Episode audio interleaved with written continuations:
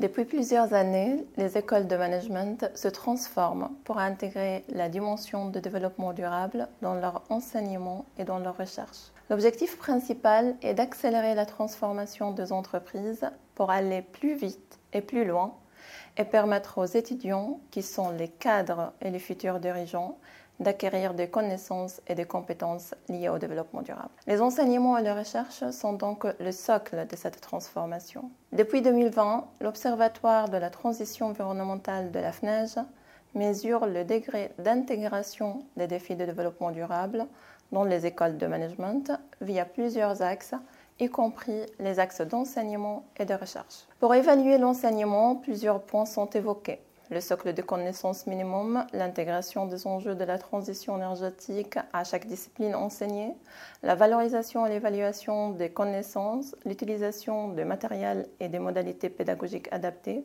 et la formation du personnel administratif. La grande majorité des écoles intègrent les enjeux de la transition énergétique et du développement durable dans leur formation cette intégration varie en fonction des disciplines, mais l'évolution est constatée dans toutes les disciplines.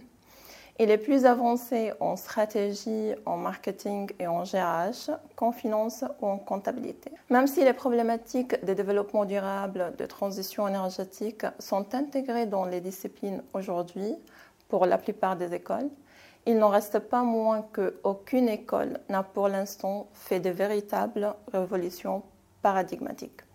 Les écoles n'ont pas entièrement changé leur enseignement pour tenir compte, par exemple, d'une économie décarbonée. L'intégration des connaissances est primordiale, mais la valorisation et la validation de ces connaissances est aussi essentielle.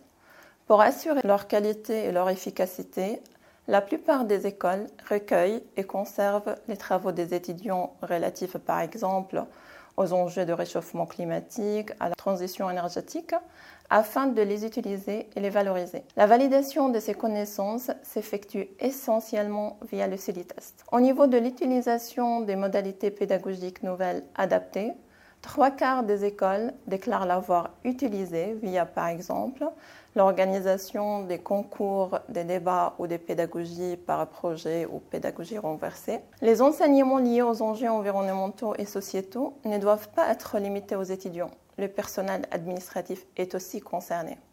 Cette année, 60% des établissements déclarent avoir proposé des formations à leur personnel sur ces sujets. L'existence d'un budget et d'un personnel dédié est essentielle pour assurer ces formations. L'évaluation des recherches sont également assurées via plusieurs domaines, tels que l'intégration dans la politique de recherche des orientations relatives au développement durable, l'existence d'un pôle de recherche ou un équivalent dédié, l'intégration de programmes de recherche nationaux ou internationaux, les résultats des activités de recherche et leur valorisation. La grande majorité des écoles affichent dans leur politique de recherche une orientation relative au développement durable et la plupart des écoles disposent d'un pôle de recherche ou un équivalent dédié à ces thématiques.